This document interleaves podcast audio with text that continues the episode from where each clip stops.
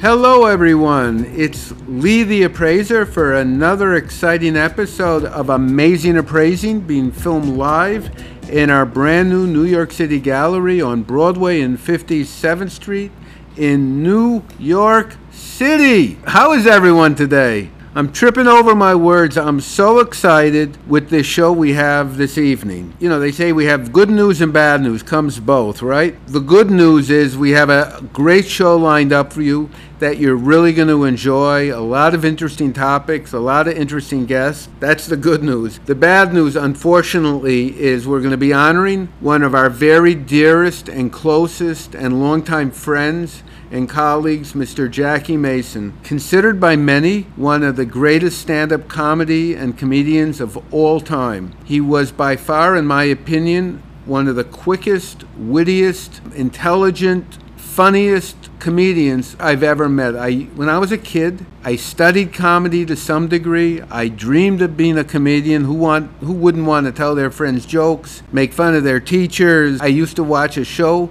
in the nineteen seventies, it used to be Can You Top This?, where you'd have a guest panel there, and you know they'd have a couple um, guests from the audience. They'd get up there and they'd be panelists. You had to pick a comedian that you thought would come up with the funniest joke. There were like a panel of four comedians there. These were old-timers, brilliant, great comedians. Actually, the show would pick up the subject matter, and your job was to pick the comedian that you thought would tell the best joke on the spot based on the subject that the host picked. And I remember there vaguely, I must have been, oh my God, five years old at that time. So they had Maury Amsterdam there, the woman also from the Dick Van Dyke Show, Ro Rosemary Clooney, I think, was on the show, Red Buttons, Freddie Roman, a lot of these old-timers, I believe, were on the show. And your job to pick the comedian that you thought was the best joke that the audience would love. And I enjoyed that show. I loved the old-time comic. One thing they all had in common was, at least the ones I saw on T V, is their material was a perfectly clean, one hundred percent clean. To me, I think that's a major, major barrier to use as far as, I think it's much easier. You hear these comedians, I don't want to mention names, but that's all they do. Every other word they say is a four-letter word, and the, the audience laughs. To me, that's not funny. It's sad. Sad that if you have to use vulgarity and profanity to make people laugh. To me, that's not funny. What's funny is the ideas, the concepts, and it's much more challenging to make what you call good, clean fun, good, clean humor, jokes, comedy, routines where you can take your children, your sons and your daughters. You don't have to be embarrassed. Uh, just to give you the names, I think some of the funniest comedians over the last thirty years that had completely clean routines. Well, Henny Youngman, of course, was older, but Jerry Seinfeld of this era, Ray Romano of this era, Jim Gaffigan, Brian Regan. These were these are some of the great comedians that go out of their way to have everything strictly clean and fun. Kudos to them that you are appreciated in my household, my family, and not only today, but as of even thirty years ago. Also a great, clean comedian. Um, So uh, anyhow, and Jackie was, what he did was his brilliance when he even talked about these issues of sex and everything like that. He wouldn't say anything that was vulgar or dirty. He would bring it to a certain point and just leave it at that and let your little imagination take it to the border, take it to the other end. I remember one thing, he was talking about the difference between Jews and Gentiles. You tell a Gentile woman if she's dressed provocatively, he said, you know what, you look like a hooker. And they would be so, oh my God, they would be so uh, embarrassed, intimidated. How could you call me like that? Uh, really terribly upset. But you tell that to a Jewish woman, you look like a hooker. She goes, oh my God, thank you very much. Thanks for the compliment. I no one's ever said that to me. You know, every every thought he said was just really incredible and beautiful. And so we are actually going to be uh, having a very special tribute on this show. And we are going to be talking, the last half of the show is going to be a tribute just to Jackie. Throughout this episode, we are going to have, uh, our guest is going to be a Mister Abe Shainberg, who's going to be helping us and, and talking with us, speaking with us. But throughout the show, we're going to have sprinkling of Jackie's beautiful, some of his routines. Of course, you know, five minutes here, three minutes there can't do justice to his brilliance over the career of, you know, sixty-five years. But uh, we're going to do our best, and you're going to get a taste of uh, his brilliant mind and how he works. We're going to go now and talk a little about some appraising. Before we do that, we'll be right back with a short message from one of our sponsors. Did you know gold and silver prices are at an all-time high? If you have any gold, silver, or platinum coins, bullion, Franklin Mint items, diamonds, jewelry, art, antiques, paintings, French furniture, any Tiffany items, sterling flatware, Judaica, oriental rugs, older baseball cards, sport and entertainment memorabilia, watches, especially better watches such as Rolex, Patek, Philippe, Vacheron, Tiffany, I W C, Cartier, Breguet, Omega, Breitling, Bulgari, just to name a few. A P R fifty-seven Gallery will buy them all at the highest cash prices, in any condition, even broken. A P R fifty-seven Gallery also needs any designer jewelry such as Cartier, Tiffany, Buccellati, Van Cleef, Harry Winston, and Bulgari. Now is the time to cash out at the world-famous A P R fifty-seven Gallery on fifty-seventh Street in New York City, across from Carnegie Hall. They'll also come to your home and do certified insurance appraisals. So if you have anything of value, call them for a free appraisal and high cash offer at two one two, two four six, two thousand, two one two, two four six, two thousand, or toll-free one eight hundred, seven seven two, zero zero five four.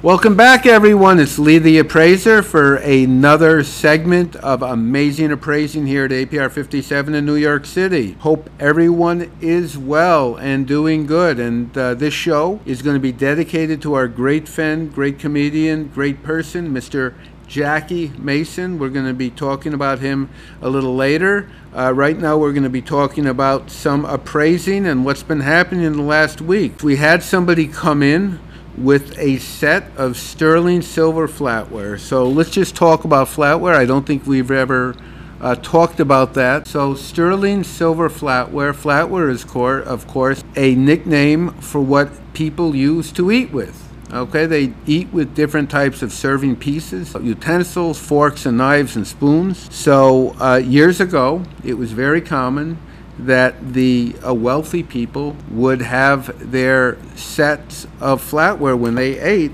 made out of sterling silver. Today it's very common to have it made in stainless steel. People don't, quote, entertain nearly as much as they used to. Some people do. It's the same idea where you have people, the way they dress. Rarely do you see somebody today, a, a, a gentleman, and a, a distinguished gentleman, dress to the T's the way they used to do that. So years ago, in fact, if you looked at a picture, this just shows the, I'm going to say, the real, I'm going to say downfall of society can be seen in the way people dress.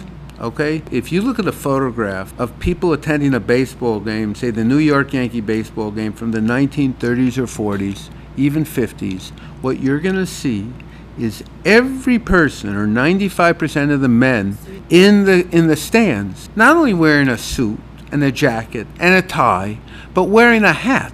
They looked like they were going to church or religious services or a wedding, and that's how they dressed when they went out to a baseball game. Today, people dress to go to a game, they don't even wear shirts today. Forget about jackets and ties. They don't wear shirts. They get up there and they spell devils. D E. One guy has a D. One guy has an E. One guy has an R. He doesn't even know how to spell a devil. They don't even know spelling. That's insane, right? I mean, really, face paint? I mean, it, it is crazy.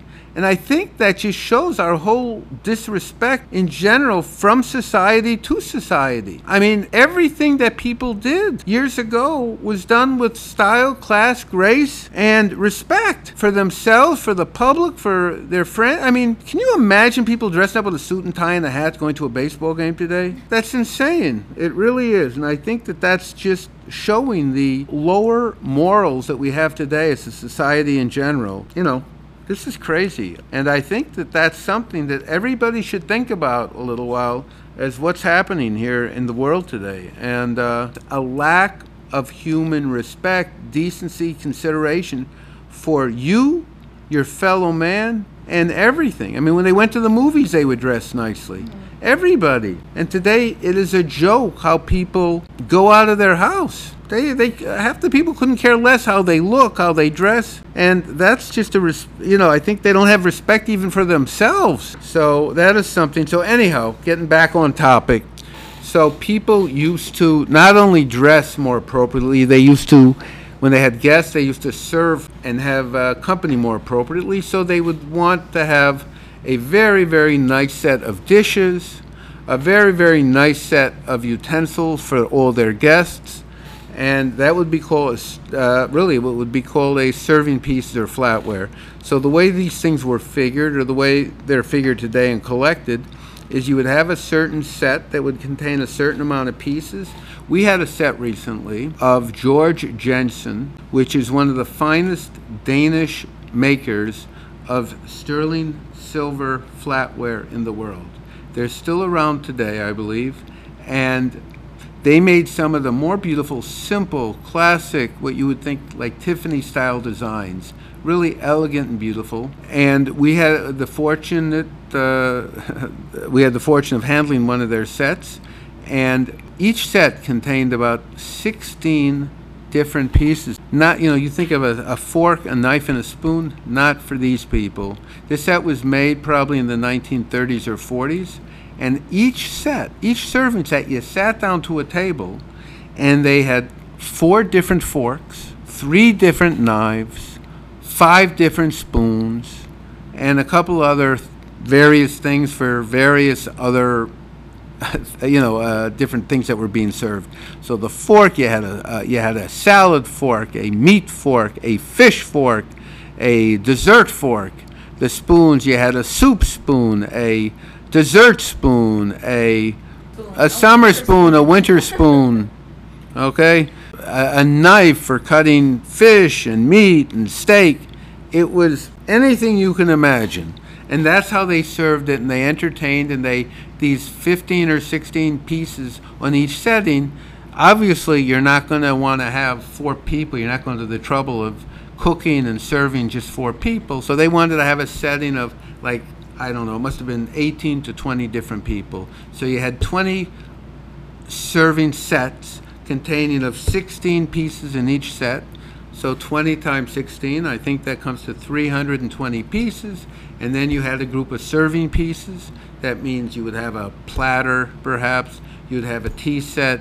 You'd have uh, pieces to serve the salad, that actually served the salad, the big fork and spoon, a big knife and uh, fork to cut the turkey perhaps, and all these other various serving pieces.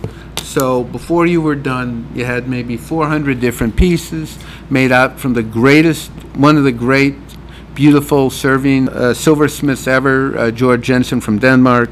Beautiful simple pattern. I think this pattern was called the scroll pattern. And this set today would have retailed over one hundred twenty thousand dollars. And uh, we sold it, of course we bought it and sold it, uh, obviously well below the retail price as we discount this stuff. But, you know, not too many people uh, would buy that today, but I just recently, they sold a set I uh, uh, privately for upwards of uh, close to half a million dollars a set of serving pieces from the nineteen forties, not serving pieces, I'm sorry, uh, uh, yeah, serving trays, sugar, cream, milk, and all those things. Anyhow, so if you have any serving pieces, we would like to help you sell them, appraise them, or buy them, so you can call or text us anytime you wish at our uh, number, uh, two four six, two one two, two four six, two thousand.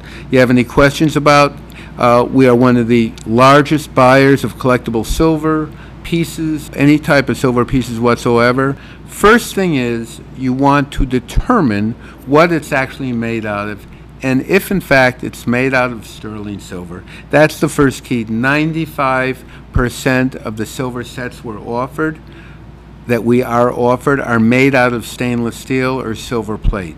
So look at the items carefully. It's pretty simple. Things that are made of sterling silver are marked either sterling, which denotes that they're sterling silver, marked with a number typically, which would be either nine two five, nine hundred. If it's European or German silver, it might say the number eight hundred. So those would really classify ninety-five percent of the items. And sometimes they'll have additional marks that might show what country it's from, perhaps when it was made, the manufacturer, the origin of the silver. So it could be Tiffany's, it could be Gorham, it could be International Silver, it could be uh, Buccellati. all these other names, but a lot of them are just silver plate or stainless steel. So if you have any need to have us help you figure that out, please bring them into our gallery. We are offering free appraisals to all our clients, so bring the things in. We'll be happy to look at them, test them, and evaluate them for you, and to uh, hopefully evaluate them for a lot of money, offer you a lot of money, and most importantly, pay you a lot of money. Okay? What was that uh, movie with Jerry Maguire? Show me the money. Okay, so that's going to be our slogan, Miss Blue. Show us your valuables, we'll show you the money. Show us your whatever, well, not whatever, but show us the things you collect, the, the leftovers, your inheritance, your collectibles, and we will show you the money. Okay, so we talked about silver. So, oh, and Judaica. We love Judaica. We love antique. Judaica actually refers to, we're going to say they refer to items that are typically made out of metal in most cases, not necessarily, but they're, made, they're items that were used primarily for Jewish religious services. So the Jewish people would typically have, they have a lot of laws, and a number of the laws re request that they have to have certain blessings on wine and other sort of things. A lot of the blessings are done over wine. So they have various cups. They have a service which is called Havdalah, which is done after the Sabbath, where they hold spices and candles and things of that sort on, on, on Hanukkah, or some people call it Chanukiah. That is the name of the menorah, the name of the candle holder, which typically hand, holds uh, eight candles for the holiday. And uh, so any of these things that are used, and especially older pieces, we handled a, a menorah from Germany, we handled one from Poland from the seventeen hundreds, and we paid over fifty thousand dollars each for these things. So if you have any Judaica around the house, old Jewish paintings, old religious artifacts, articles, things unfortunately from the Holocaust that maybe the, they used to uh, observe a certain mitzvah or, or something like that, a certain commandment that they used in, to smuggle it in or something like that, we're happy to evaluate and appraise them at no charge. So please keep us in mind, let us know, send your pictures to us, call or text us. We'll be happy to help you evaluate any of these items. And we are going to take another very, very short break, and we'll be right back. Did you know gold and silver prices are at an all-time high? If you have any gold, silver, or platinum coins, bullion, Franklin, mint items, diamonds, jewelry, art, antiques, paintings, French furniture, any Tiffany items, sterling flatware, Judaica, oriental rugs, older baseball cards, sports and entertainment memorabilia, watches, especially better watches such as Rolex, Patek Philippe, Vacheron, Tiffany, I W C, Cartier, Breguet, Omega, Breitling, Bulgari, just to name a few. A P R fifty-seven Gallery will buy them all at the highest cash prices, in any condition, even Even broken. A P R fifty-seven Gallery also needs any designer jewelry such as Cartier, Tiffany, Buccellati, Van Cleef, Harry Winston, and Bulgari. Now is the time to cash out at the world-famous A P R fifty-seven Gallery on fifty-seventh street in New York City, across from Carnegie Hall. They also come to your home and do certified insurance appraisals. So if you have anything of value, call them for a free appraisal and high cash offer at two one two, two four six, two thousand. That's two one two, two four six, two thousand. Or toll-free one eight hundred, seven seven two, zero zero five four. This is Lee the Appraiser, back for another segment of Amazing Appraising here in our gallery, A P R fifty-seven in New York City. Woo! Okay, so this show we're dedicating to our great friend and great comic and great person, Mister Jackie Mason. May he rest in peace.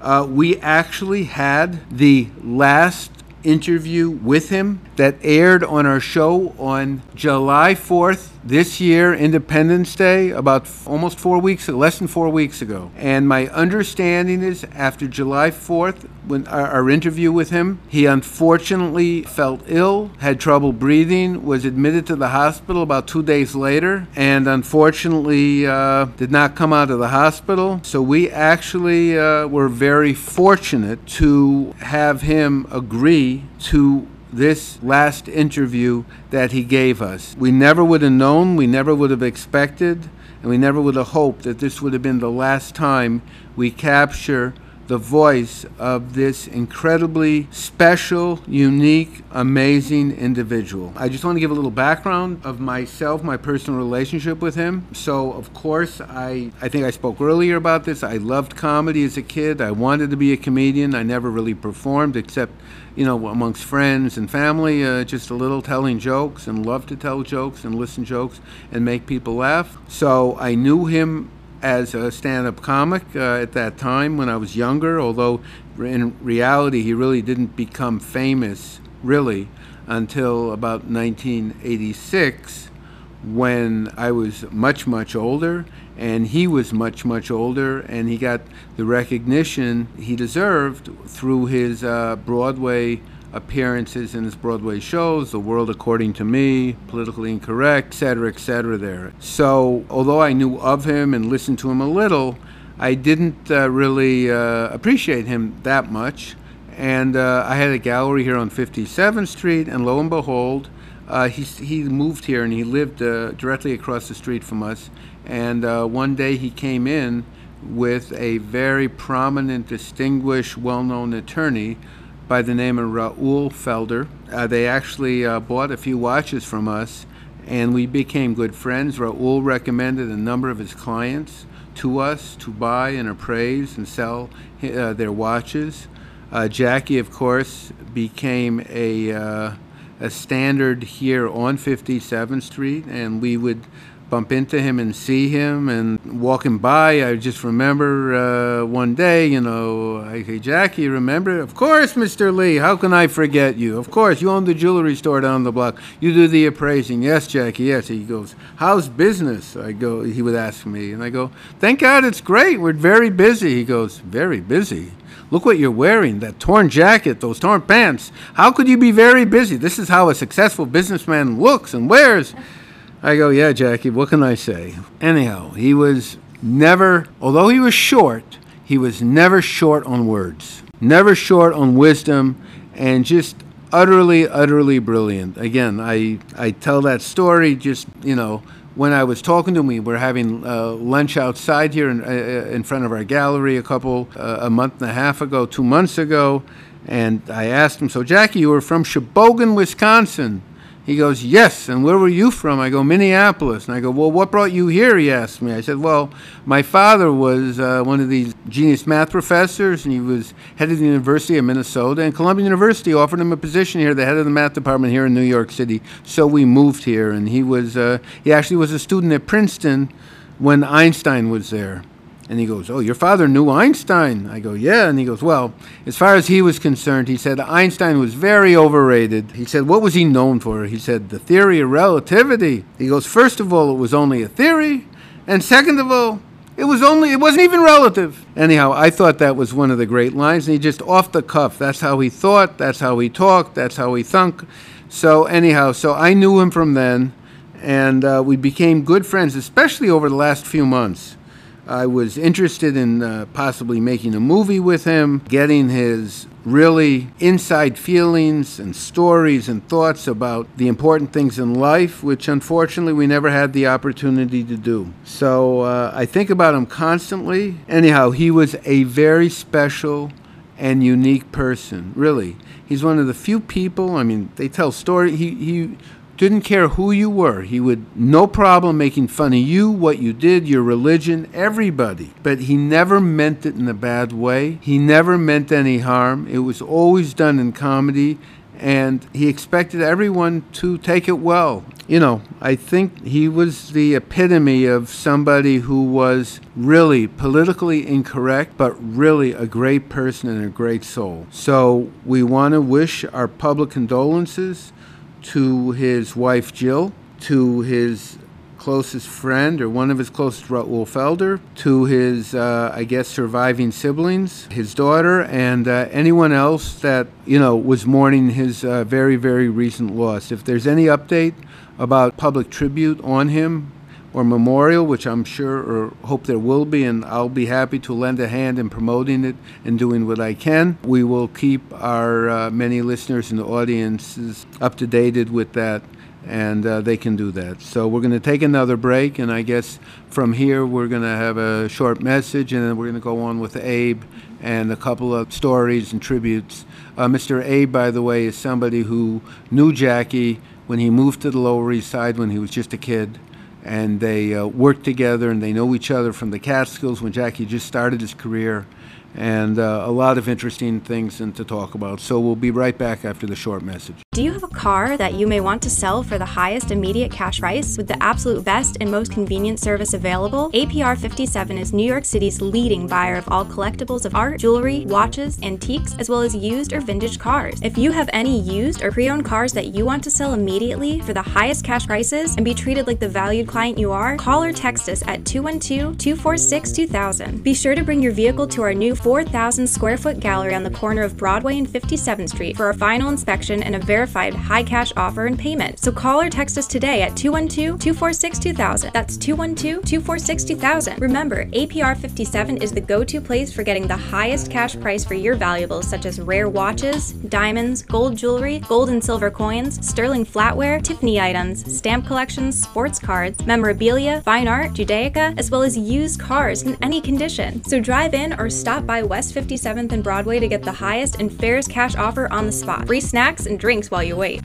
Hello everyone, it's Lee the Appraiser for another episode of Amazing Appraising, filmed directly in our brand new gallery here on fifty-seventh Street. How's everyone doing today? I hope they're doing well. So today is a little a downer, although we're always up, this is a little downer. We have our guest here, Mister Abe, who's been on sort of regularly, and Abe, just say hello to everyone. Hi everybody, Abe Shainberg here, thank you. So unfortunately, we just heard the news that our good friend, longtime buddy, great comedian and, and just, guest of your show and guest of my show, in fact, Jackie Mason, unfortunately passed away. You know, he was no young man, he was almost ninety-four. However, it's still a very, very sad situation when a great talent, an icon icon great friend, and really one of a kind. We were in the process of not only probably having the last recorded interview of him in history. We interviewed him and it aired about three weeks ago, July fourth weekend, Labor Day weekend. He was on our show and we ran it at eight o'clock uh, three weeks ago. And my understanding is very shortly thereafter, maybe one, two, three days later, unbeknownst to us, he was having trouble breathing, was entered into the hospital Mount Sinai. in Mount Sinai, and unfortunately never left, was stayed there. I, I read somewhere where all the nurses were crying. They got to know oh, they him. They loved him. They uh, crazy about him. He's, he had his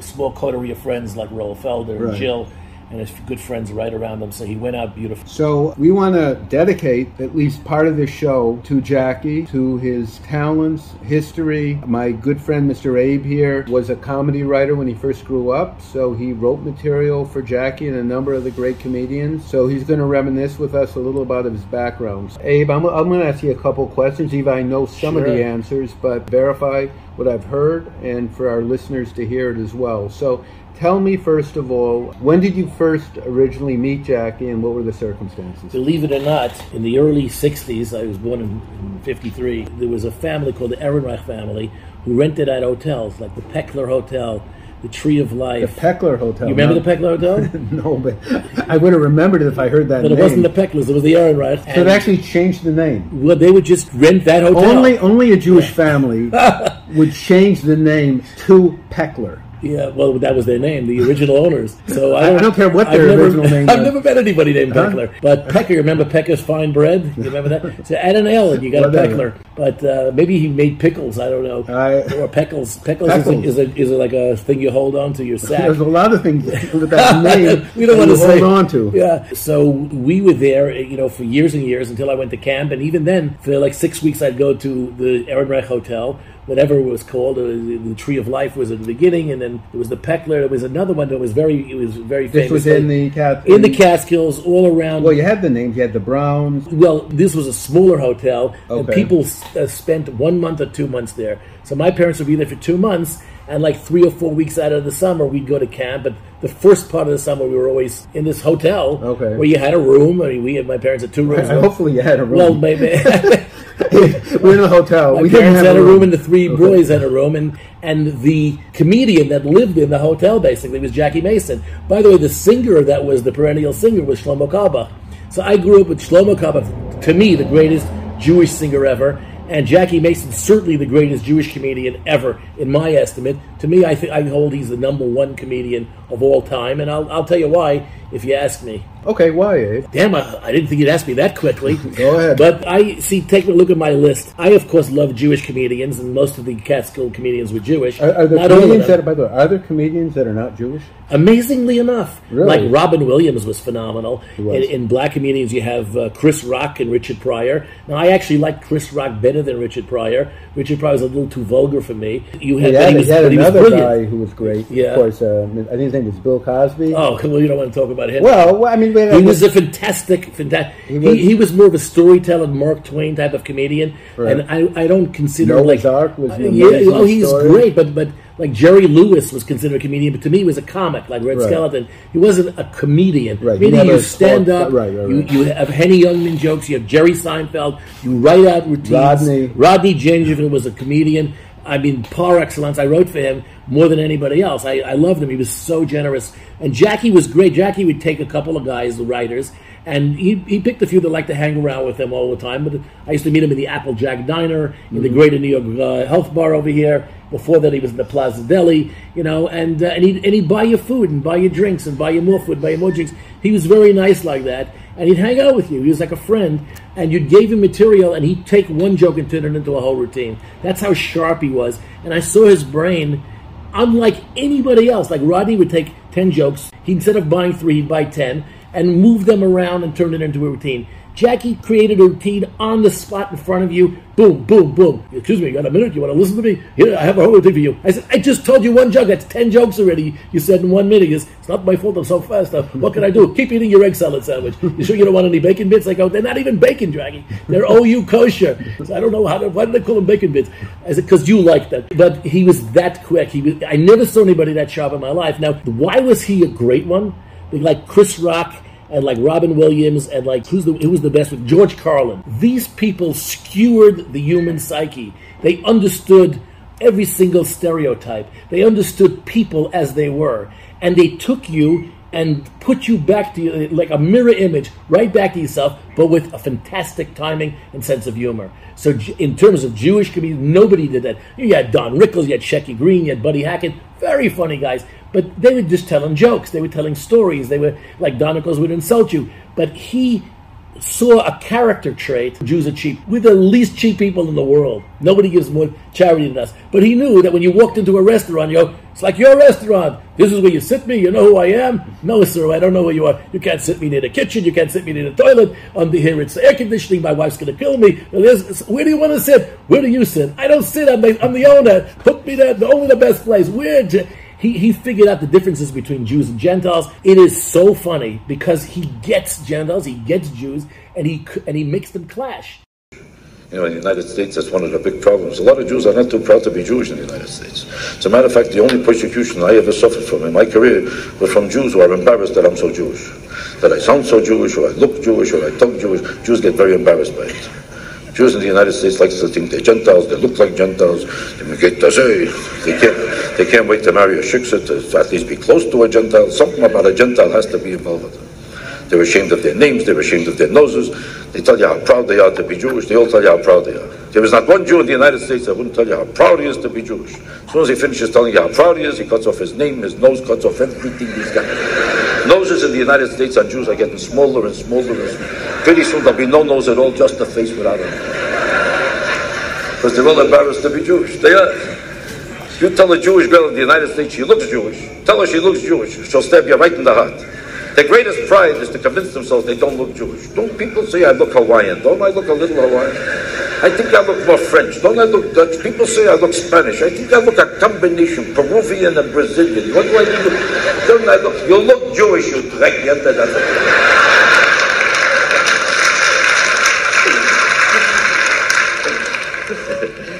That's right. People are embarrassed about anything Jewish. Do you know that to this day, to this day, Jews in the United States move into neighborhoods where no Jews allowed? Do you know that? They actually move into neighborhoods where there's no Jews allowed. There's nothing but Jews there. Each one thinks he's the only one. And they'll do anything to look like a Gentile. They'll put on brown shoes, white socks, anything. They try to talk English perfect. Hello, you have to go to the toilet. They'll do anything to convince themselves they don't sound, they don't look Jewish. They're even, if, do you know that they would never buy a dress made by a Jewish designer because it sounds Jewish? It's no designer. To them, a designer is only a designer if he sounds French. Every Jewish yenta in New York has to wear a dress made by a French designer, then they feel like a swinger. If it's French, oh, class. French is class. It has to be a French designer. Every yenta is wearing Yves Saint Laurent, Yves Saint Lautrec, Yves Saint Lachmok, Yves Saint Lafon, Yves Saint... When you in one of his shows, and it could be any show, it wasn't that just Broadway, your ribs would hurt. You were laughing so hard, and I, you'd look around and you say, these are not Jews. These are people from Long Island, New Jersey, WASPy. I saw Catholic priests. I saw nuns there laughing their crucifixes off. I mean, it was so funny. That he, he, he had that ability to make you laugh. And he, these shows did five, six weeks. That was it.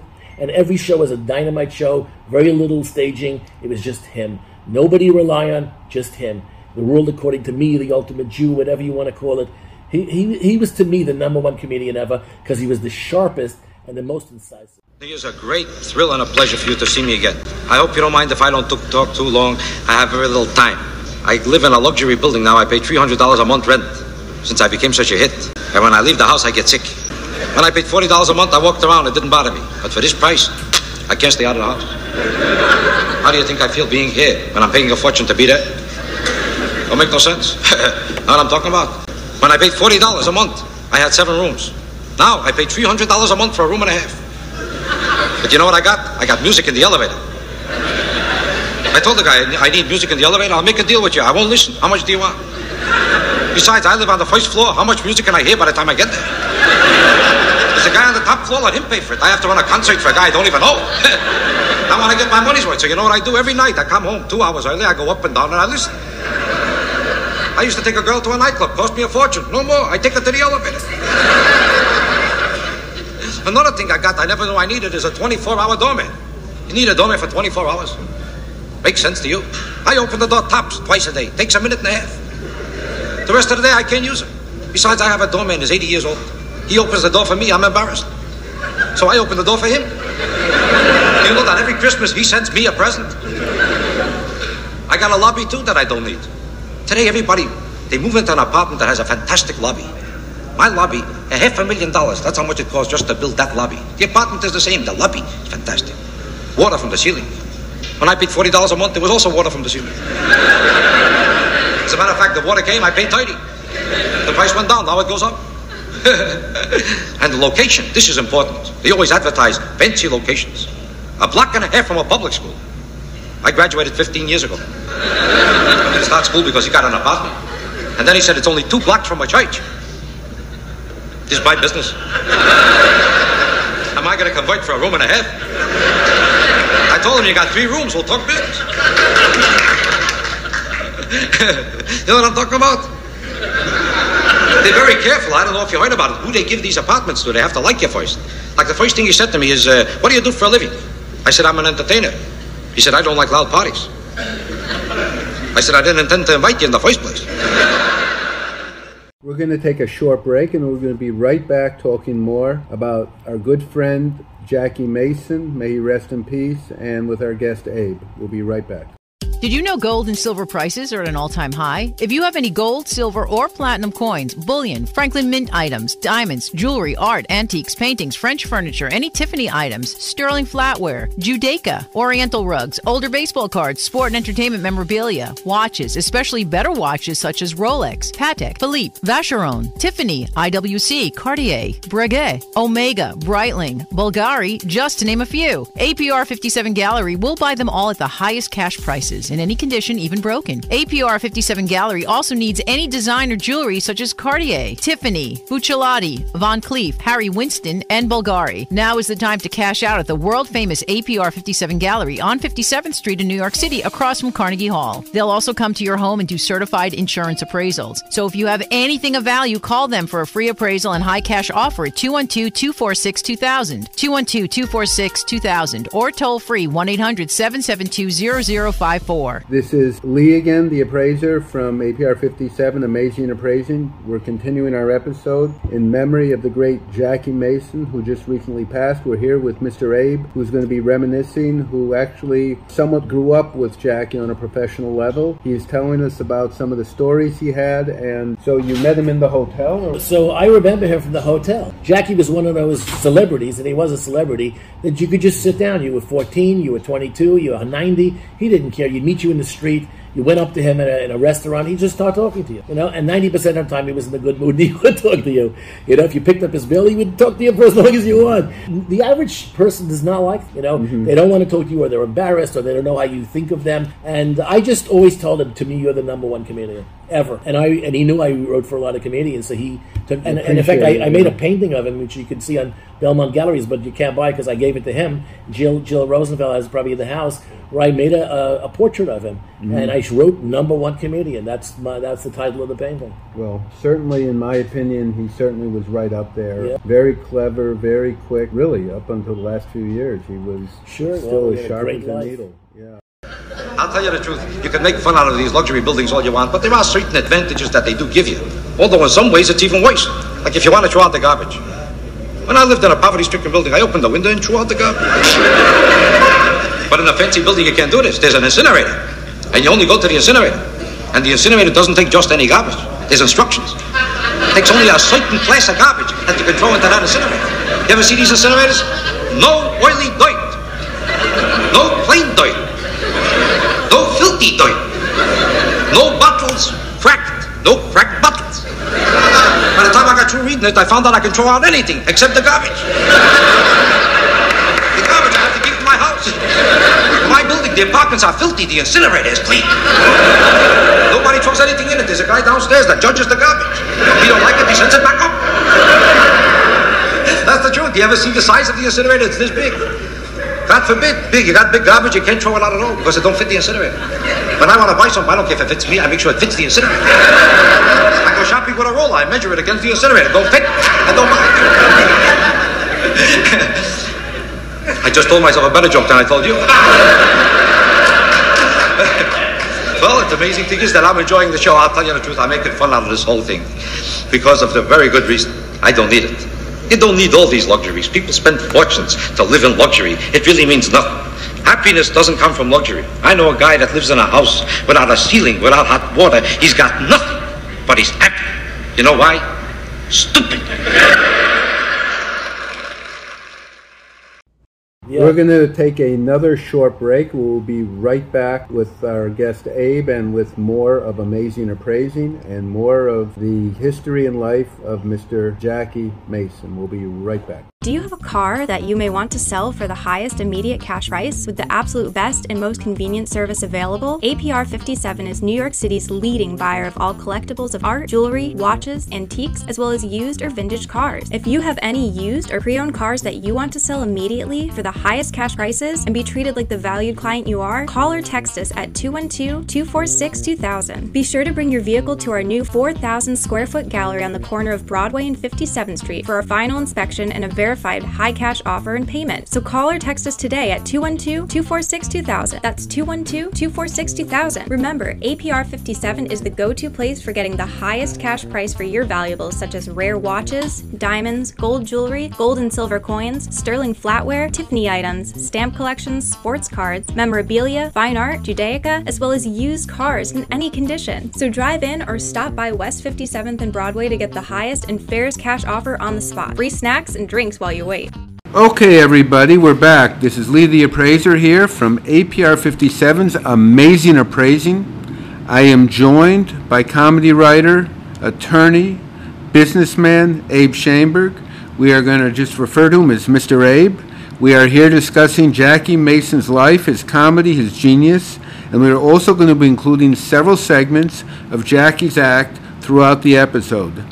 Abe here is showing us two photographs. You can, by this the way, if you earlier. can't see it on our radio show, you can go to our YouTube channel, Amazing Appraising, uh, A P R fifty-seven. Here we have a... The That's first in one. his lobby in the Metropolitan Tower. Right, so Jackie lived right across the street from us on fifty-seventh Street. This is a beautiful shot of Mister Abe and Mister Jackie, the lobby of uh, his beautiful hotel, uh, uh, I'm sorry, condo, lived, yeah. condo right over here. Gorgeous here we apartment, have a, another one here with another that was later. picture of Mister Abe on the right, Jackie on the left. That's how most people remember him. Yep. How he looked, and this was taken where? I, I don't know. Uh, okay, some Abe, hotel or, Abe, Abe has no idea where it was I, taken. I have pictures of him sitting in many okay. different places. Mostly delis. He liked delis he a lot. He loved delis. Loved the Applejack Diner, which is right here in seventh Avenue. You know, wasn't too fussy about his food. What's the, what's the famous deli where uh, they draw the the characters? Is it the Stage Deli? The well, he, he used to hang out in the Stage Deli. The, the Carnegie Deli? The, the, no, the stage oh, that deli one with all the pictures. Yeah, yeah, yeah. Where's that? Uh, That's on like forty-fifth Street. Yeah, there's, there's like one that. in the theater. District right. also he's up on the wall. Very he famous. Had his own sandwich, right? Didn't they make the sure, sandwich? sure? I don't Full know. Of bologna. Don't, don't ask me what was in it because I didn't eat. Gonna, I didn't eat meat in those places. If I ate, I had the tuna salad or egg salad. Uh-huh. But it was great anyway. And they had sandwich like this thick.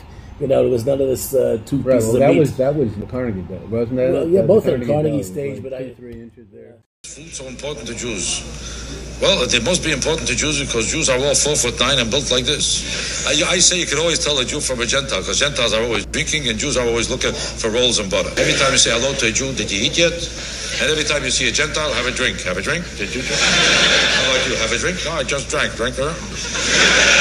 Who's on the floor? Give him a drink. Give him a drink. The whole idea among Gentiles, you never see a Jew at a bar. Gentiles are never particularly aware of it. But you almost never see a Jew at a bar. Unless they got lost looking for a piece of cake and a cup of coffee. They're always involved in food, and they're always desperate to keep eating. That's why you, if you see a Jew in a restaurant, you can always tell he's Jewish just by how he orders. Because his whole life is a ritual about eating as much as possible in whatever, and they're very particular about how it comes out. A Jew at a breakfast is, is ordering it till lunch. It takes him an hour and a half just to order it. I like the toast lightly toasted, not very toasted. I like it a little on the left side, not too much on the right side. Then I want the bacon, the little done, not too well done, slightly done. And I don't want the butter. I want it on this side. I don't want it. And then, please, you don't have hard butter. You have soft butter. And put it on this side. And I wouldn't like this on that side. They arrange a breakfast and they have fifty million ways of ordering it because food is a very important ritual to them. So tell me some more interesting so, so basically, stories. He, he, he grew up on the Lower East Side. And he, he, was born he, ne actually, he never got married, right? Oh, he got he married, got married yeah. I mean, yeah, thirty years ago to Jill. I mean, they're married right, for a long prior time. Prior to that, they never... But prior to that, I always saw him with blondes. I think I told you this story once. Blonde women, right? Yeah, yeah. I, I didn't mean blonde men. But like I see people like totally covered head to toe in tattoos, and they're taking a suntan. What's tanning? You're all green and black and red already. What's tanning? I don't get your teeth. They like, they like a bronze background. A maybe. bronze background. I just don't get it. You know, for this, you're going to have a sunburn with all the tattoos. I don't know. Th th th by the way, if your sun peels, yes. if your skin peels, do you lose your sun, your tattoo? I or don't no? think so. Do I look like a guy that hangs out in tattoo parlors? I have no idea. I'm an artist, but not that kind of an You know artist. The biggest business today is, seriously? Tattoo That's removal. Like, tattoo removal. All of them open up everywhere. Because people are waking up. My God, you're going to turn forty, then fifty or sixty. You're going to be full of tattoos. I mean, unless you want to hang out in, you know, Gold's Gym. It's not a very attractive thing. But do whatever you want to do. It's a free-for-all world. It's a free world, right? It's a free world. Uh-huh. Okay, so yeah. let's talk about Jackie again. Go on. Sure, Jackie had no tattoos. Okay. Well, not, that, you know? not that I've seen him in the right. bathing suit. How would you know, right? But let me tell you something. When Jackie Mason was young, you take a look at the pictures of him in the fifties and sixties. He was a good-looking guy. A great-looking. He was a movie star, handsome Seriously. guy. Gorgeous guy. Come and on, those old clips of Ed Sullivan. Yeah, yeah, I mean, yeah he was gorgeous. He was a early, handsome uh, guy. Always dressed well. A blazer with slacks, with a nice white shirt and tie. He was real cool. And, uh, and he looked, kind of looked like the Rat Pack a little bit. Mm-hmm. Right, he did actually, yeah, right? Yeah, that was in there with... Uh... He was right up there, but, you know, Rickles was their guy, and uh, they were not too happy with, uh, with Jackie because he was very, very Jewish. You know, and he didn't, like, give in to them. You know, he was his and own man. And he would man. probably also yeah. criticize, you know, I mean, part yeah, of and he'd make fun of them. And make uh, fun of the jokes you know, like, Sinatra. Like, and, like Rickles would make fun of, uh, of, of Sinatra, Sinatra. And then right away, oh, please, Frank, don't kill me, don't kill me. Right, right. You know, he'd do that, but Jackie didn't have that in him. But he didn't need to. He didn't need them, you know, to, to be successful. It's just, uh, you know, when the Catskills were big, he was big. Then Vegas became the big thing. And Jackie Mason was never really a Vegas performer. The rest mm-hmm. of these guys are. I mean, you take a look at him: Don Rickles, George Carlin, uh, you know, Buddy Hackett, Rodney Dangerfield, Joan Rivers is fantastic, Jerry Seinfeld. Where would they be without without some part of Atlantic City and then Las Vegas? Those right. were the biggest. You know, you got two hundred and fifty grand a week to, to perform in, in Las Vegas in a big hotel like Caesar's Palace. Crazy, right? And then you could do, you know, uh, the Catskills and make ten thousand a week or twenty thousand. That's ten percent. I, re- I remember Rodney yeah. Dangerfield, he was on Carson. Yeah. And they asked him how Carson he was doing. And he said, he said, great, I just signed a uh, right. a long-term deal, a, a ten-year deal with General Motors. You know, I bought a car. That's, I don't even know if Rodney ever drove anywhere himself. He had people do it for him, but uh, he was uh, up there. You know, he really was up there. He was also Jewish. You know, his name was Jacob Cohen. But uh, he, jo- I forgot to, to say Joan Rivers. She's one of my top six. One of the Gentiles that I love uh, was uh, Stephen Wright. He is so deadpan, so funny. He bores into, you know, what, what makes a human being a human being. Oh, I love him. And then just twists it around in a crazy he, way. But he was only around for a couple of years. He's still around. He's, he's, he's still in around. Boston. He's... He's a Boston native, and people I know love that, him. But I don't hear him. I haven't. Heard you don't him. hear of him a lot because he did a couple of movies, a couple of T V shows, but he doesn't have that, you know, very aggressive personality oh, that, that the yeah. Jewish comedians had. And that, I mean, George Carlin had it, you know. And, right, uh, right, right. You know, Robin Williams was the greatest the comedian. I mean, to me, Oscar winner, everything winner. I mean, name it. He was Movies, great uh, uh, when he ran the Oscars with with Whoopi Goldberg and Billy right. Crystal. He had one of the fastest Robin Williams minds ever. He right? was. So fast. Right up there to me with Jackie Mason. Right. I mean, who was like clicking like that so quickly? Richard Pryor was like that. But I mean, I don't like vulgarity a lot. So right, I, I, so part of it was what turned me off with Richard Pryor. But he was very funny. Mm-hmm. You know, like I had this argument with somebody last week, a black person who's who's also a writer, said Dave Chappelle's the funniest black comedian. I know he has a sense of humor. He was very funny in the beginning. But I, I think there's something wrong with him. I mean, he doesn't make me laugh. Mm-hmm. I want you to make me laugh. I don't care what color you are. I don't care what gender you are. You know, there's fifty-seven genders. Right. It's like Heinz variety now. Over the years, he just got so tired of what was going on in society. He was the ultimate liberal. He marched with every single Martin Luther King. He was standing there in Alabama, in Selma, everywhere. He rode the buses with them. He was such a liberal. And now he became such a conservative. Like me, when did I become a conservative? Because the left became so far left, they kind of left America. So they now classify guys like us as the biggest conservative guys. We're very modern, we're very liberal. It's just, it's hard to vote Democratic anymore. Right. If you're going to be against everything we believe in, if you're an Orthodox mm-hmm. Jew, forget about it. They're against everything we believe. So so that, that you have a and right. Who was the big, biggest yeah. advocate for the blacks? Well, Jackie Mason. Jackie no, but I mean, which religion helped them, freed them, only Jews. Them. Only Jews. We were Crazy, with right? them the whole time, and unfortunately, a lot of the black groups, not blacks, just these black groups like Black Lives Matter, they're they're they're not exactly pro-Israel, they're not exactly pro-Jewish. They're Marxist groups, and they and they hate us. Crazy. So it's a shame. Not that I want to talk about these things. I don't like to talk about these things. And I guarantee I won't talk any more politics. No more politics. Let's not pick on them. Because every time you pick on Barack Obama, everybody says you're picking on black people. Black people still tell you that they're the ones being persecuted in this country. Who's persecuting black people? The white people are the only ones being persecuted now. Years ago, this country persecuted black people. It was never a real, honest, legitimate democracy. A black person or a white person, or I mean, or a Jew, never had any real chance to be president of the United States. Now, Lieberman was a vice president on the Al Gore ticket, and all the Jews got nervous. The Gentiles didn't even think of it. They couldn't even care less. He was a religious Jew. Good luck to him. And the Jews were saying, ooh, I hope they don't find out that he's Jewish. Thank God he's got blonde hair. Maybe they won't notice it. And every time he talked, the Jews went into a panic. I hope he doesn't say something wrong. The Jews were locking themselves into the houses in case he makes a mistake. We'll all be in trouble here. You could be Jewish now, you could be black now. Years ago, years ago, let's be honest about it. This was not a real democracy. A Jew or a black didn't stand a chance. Blacks were always persecuted at that time, but so were the Jews. Jews were persecuted too. Do you know it till the sixties or seventies? The major corporations of this country never hired Jews. Never. Not that we cared, we owned the company.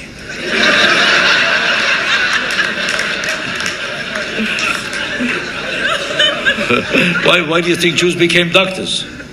Look who I picked out to ask. Why do you think Jews became doctors? Why? Do you know why? Because Jews didn't feel safe in those days. Jews were persecuted in the streets. And the only way they felt safe is if they became a doctor, because they knew the worst bigot. Anybody who wants to attack a Jew will never attack him. Once they find out he's a doctor, who's going to attack a doctor? When you walk into the doctor's office and say, my foot hurts, you Jew bastard.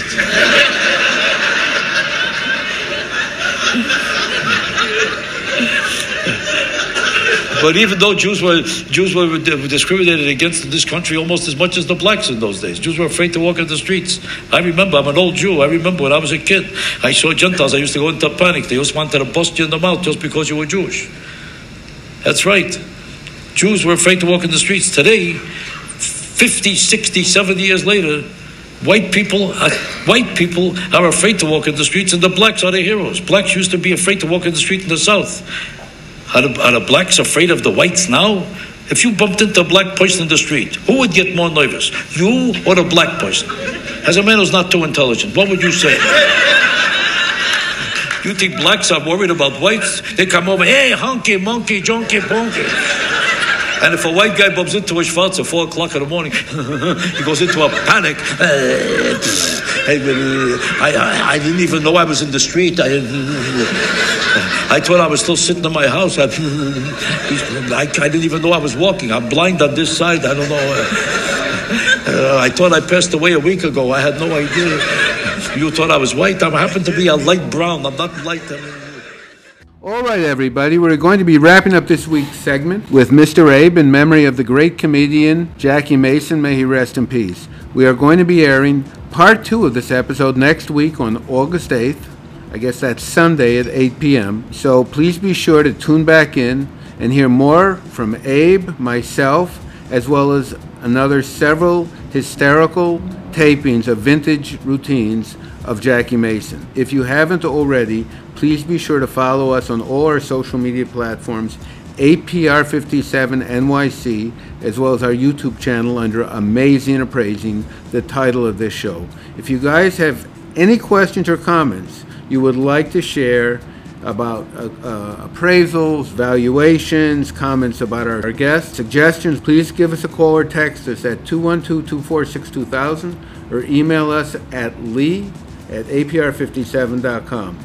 We hope you all had a good laugh. We look forward to hearing from you very soon and continually listening next week. And Jackie, from us here below, please may you enjoy and rest in peace, and get a lot of nachas from all the joy and laughter that you have given every one of us throughout the years. Okay, take care, everyone.